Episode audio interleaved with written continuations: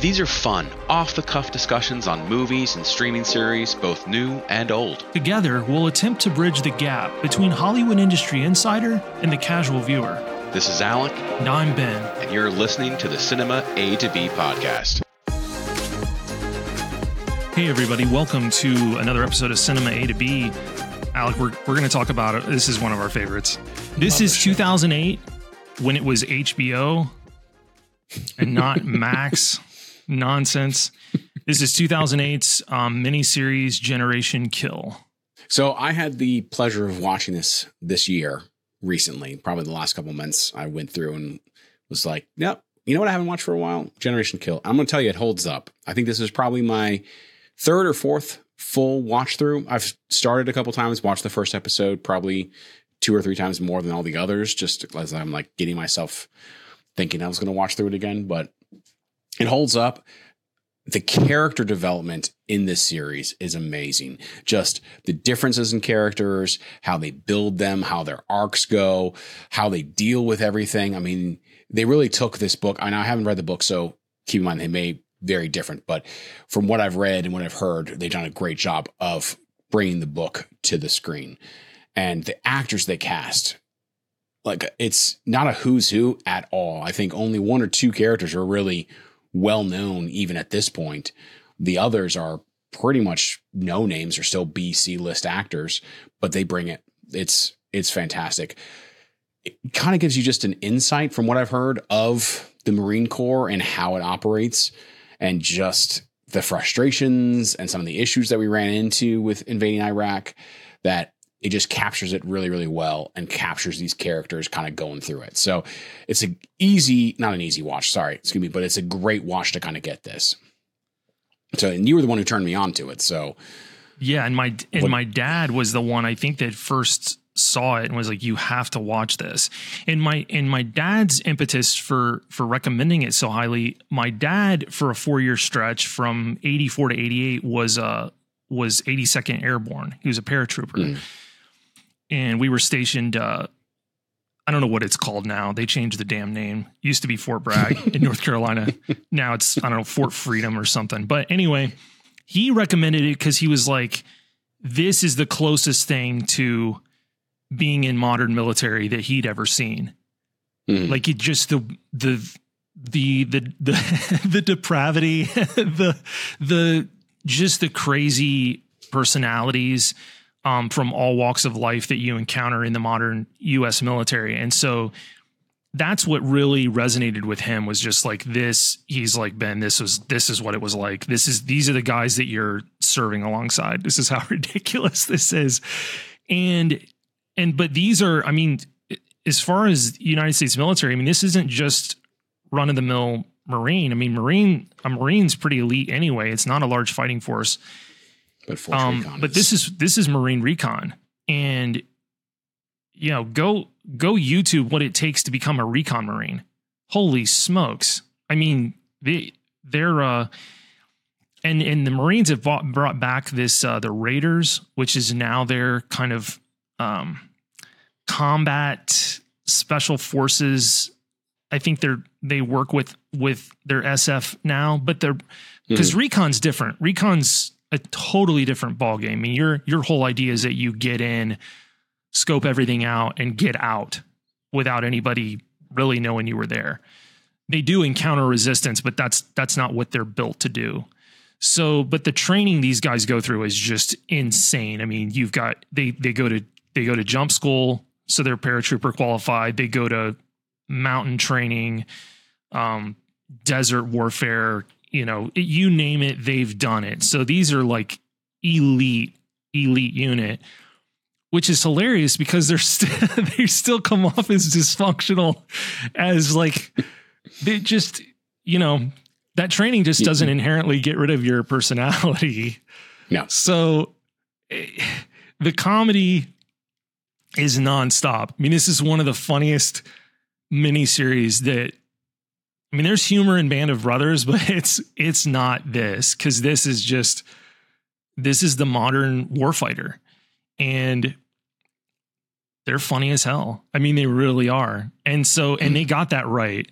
Like They did. Ray Person corporal person. it, that's like that's the guy.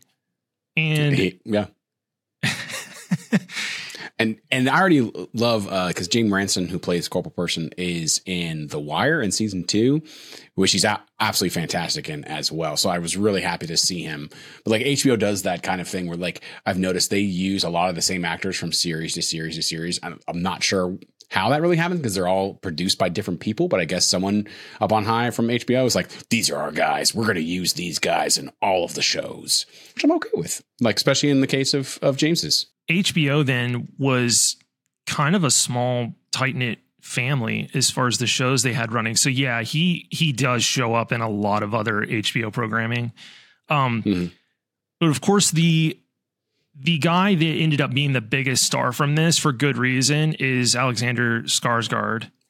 Yeah. Um son of our show's one of our show's favorite favorite actors ever. Stellan Skarsgård, who's And- not in this, but you No, know, but- still and fantastic. Alexander is incredible in this. And this is the Yeah. first this is the first thing I ever saw him in.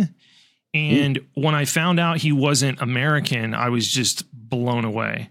I was just like, "Wait, what?" And he's he delivers a performance that is very much in line with the real Brad Iceman Colbert.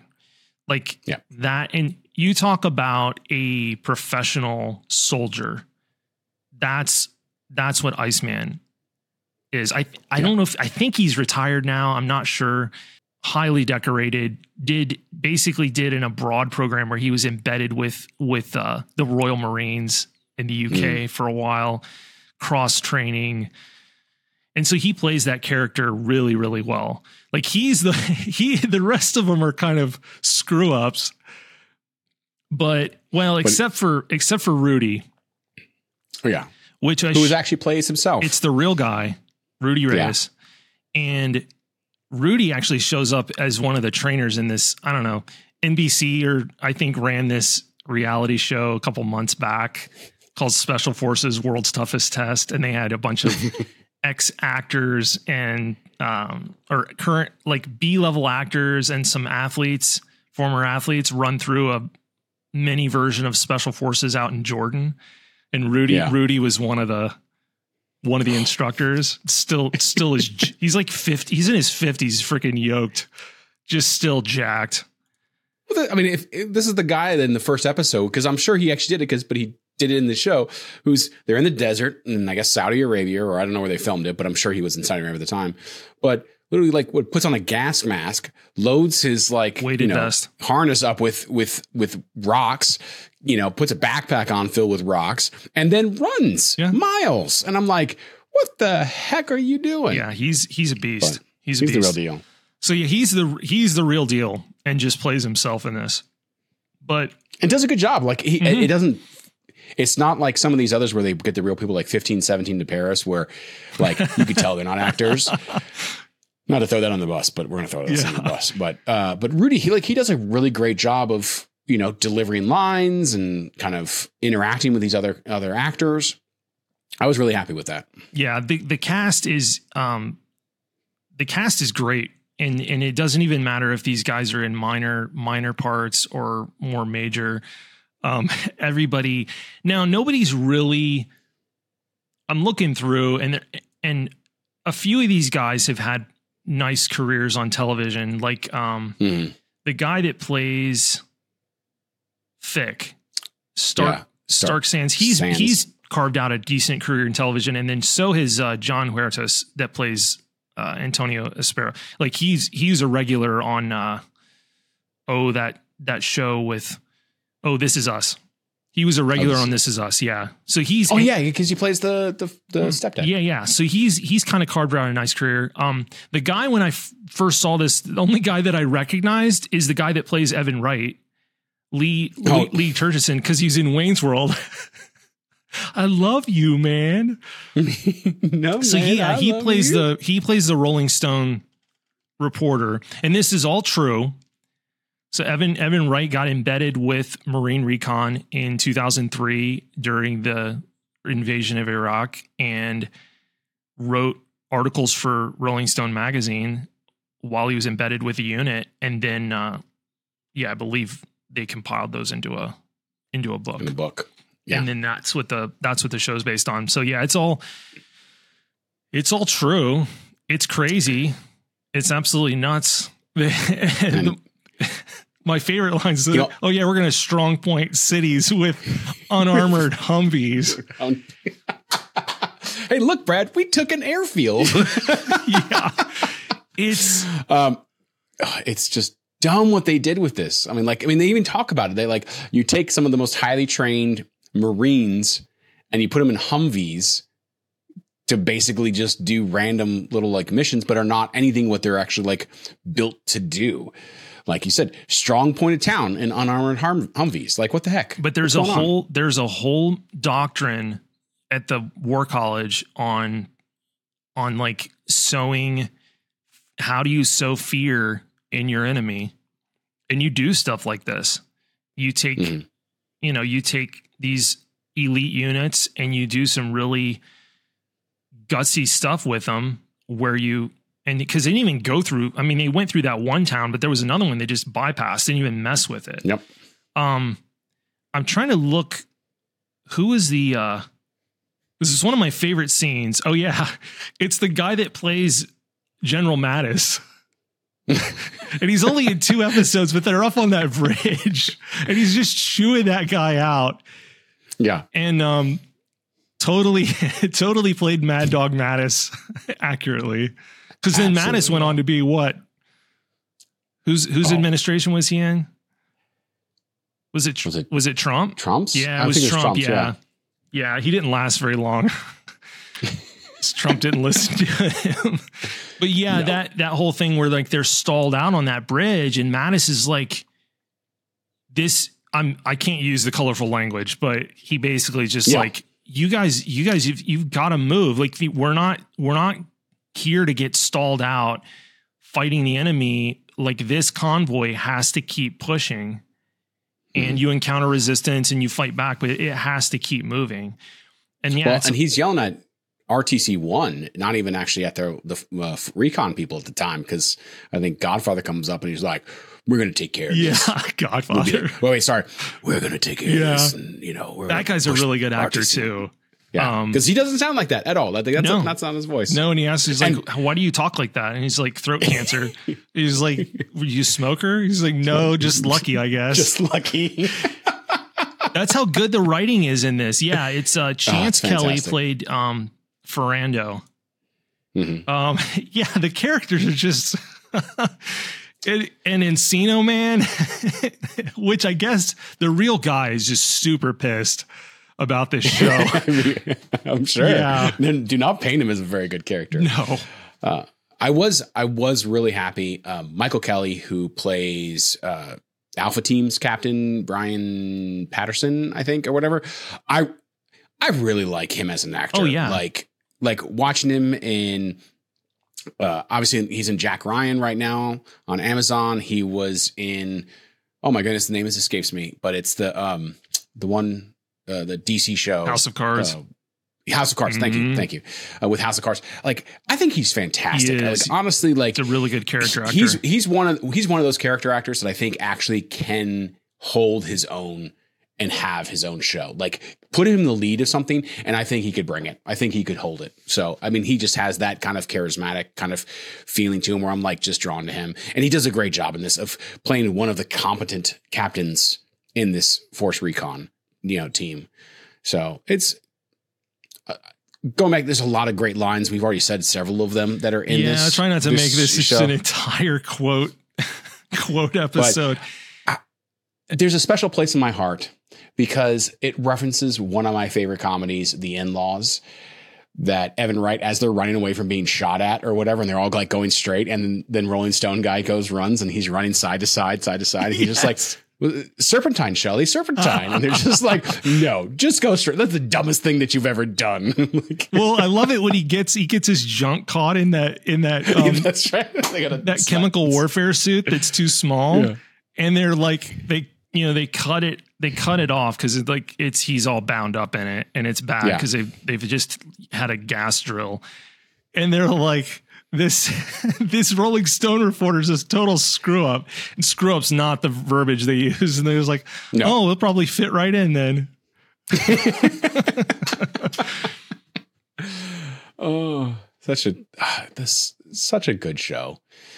Yeah. It's, I mean, obviously it's a lot of cursing, a lot of crude behavior. I mean, even more so than some of the other stuff out there, but just some of the, the topics they talk about, some of the things they kind of address, and within the show, like it, it it's just a solid commentary of kind of what, like you said, what the modern military really is. Yeah, it really addresses the um, the only other movie that I can th- well, a movie that I can think of that addresses the boredom of war would be something like Jarhead. Oh, mhm. Um, and this does a good job too of just conveying like how often these guys are just sitting around doing nothing or just sitting in Humvees for hours on end while their legs cramp up to get from one Waiting. objective to the next. I mean, that's movies portray war as just constant combat and, and that's that's just not what that's not what this is. That's not what the reality is. It's it's bursts of that followed by absolute boredom. So how else are you going to keep your mind sane than being hysterical and find just finding you know is that do I smell charms in this Humvee? you like you get it's such a good I I totally recommend people watch this. You just Mhm. you need to understand like you know for those of us that have never served and I've I've I've never served. I you know Neither have I. it's a great look at what our modern military is and the walks of life and you know these guys are super professional like that's the irony of it is they're just in their downtime it's just you know the the comedy but when when push comes to shove and they have an objective to to achieve i mean these guys just switch it on at the drop of the hat and are just it's go time. Yep. and Yep. it's amazing. It's amazing. Like it's amazing to watch and even in the context of the show that these guys exist. Because yeah I, I do. I i almost recommend somebody just youtube marine recon training and to have an understanding of like what it takes. And the fail rate is just as high for that as as any of the other you know army special forces ranger ranger school seal. It's Mhm. it's i'm not going to get into a debate of like who's better or whatever. That doesn't matter. There but these guys are basically special forces adjacent. And going on the non-story wise technicality wise like it's shot really well. It the sounds like the gun gunfire the and the distant gunfire because a lot of times they're sitting outside close to a battle and so it really does they've done a great job of the, you know the production quality to make it still feel dangerous even though you're far away uh, you know or if that constant rat-a-tat of, of automatic weapons going off mortars going off like you really get into the thick of it. They like the production value on this is fantastic. Like it really, I it's up there in one of the shows of production value. I don't think it had a huge budget. I think it had a pretty small budget, if I remember correctly, in regards to other HBO shows. So it's it's really funny. You know, I just and I this is not from memory. Um, I had to look this up. I thought that this was the case, and it is. It was shot on super 16 millimeter film, just like Band of Brothers. That- So it's got the heavy film grain. This was shot on an Arriflex SR3, which is a, which was the the new 16 millimeter film camera when I was in film school in graduate school. Mm. We had an SR2 and an SR3. So this is not a fancy camera. And now they they shot with really nice lenses. They shot with Zeiss super speed glass. Okay. So but this was a this is a lot of run and gun shooting and it has that style. It's it's it's all handheld, but it's not that shaky cam nonsense you get in some other modern movies. Like they don't do that. It's a steady image, but it's it's handheld. And it's Yeah. a beautiful show. Yeah, it looks it looks like the real thing. Like it it Mhm. really does. It it just look it has that look. It feels like they've they took 16 millimeter film cameras and it, and really embedded with first recon. That's the way the whole thing looks. Um, so you're right. On a technical end, it it has everything going for it. Um, they kind of strategically do a nice job of a little bit of CGI as far as like when they have those uh, those Cobra helicopter gunships come in and, and run close air support, but it looks convincing. Like it doesn't look fake. But I don't No. think that they had. I could be wrong. They I don't think they had access to uh to Cobras, and I don't know how much involvement they had from the Marine Corps. To be honest, I imagine a decent amount. the The whole thing looks and feels so accurate that I'm guessing whoever the advisors are were were the real deal. And of course, you had Rudy, you had Rudy Reyes on site, and he's also, I believe, credited as a technical advisor. Yeah, he is because uh, you know obviously he was with he was part of this team, so he was able to kind of tell them like, "Yeah, this is right," or at least tell them where they could kind of push the envelope of turning into you know a series or television series for dramatic purposes or whatever, um, and not really lose too much out on it. But no, really well done. Just, I mean, it's a lot of the same. Obviously, it's a lot of sand, a lot of desert hues, a lot of tans, a lot of browns, but yet it still looks great. I mean, I I'm glad they did that 16 millimeter film at that that grain because it does feel like you're on the ground with them. It doesn't feel like the super polished, you know, which detracts and makes me feel like I'm farther away. It feels like I'm right there, almost looking at it. So I didn't realize this. I just pulled this up. This is not where I would have guessed that they shot this. So they shot in South Africa Mhm. and Mozam- Mozambique and a little bit in uh, Namibia. It's superb. It sits. Mhm. It sits in those those HBO series alongside like Band of Brothers. Um, this is a Wire. much better series than the Pacific. I like the Pacific, but this is much more cohesive. Um, Band of Brothers is I would rank ahead of it, but this is really good. And then obviously shows like Chernobyl.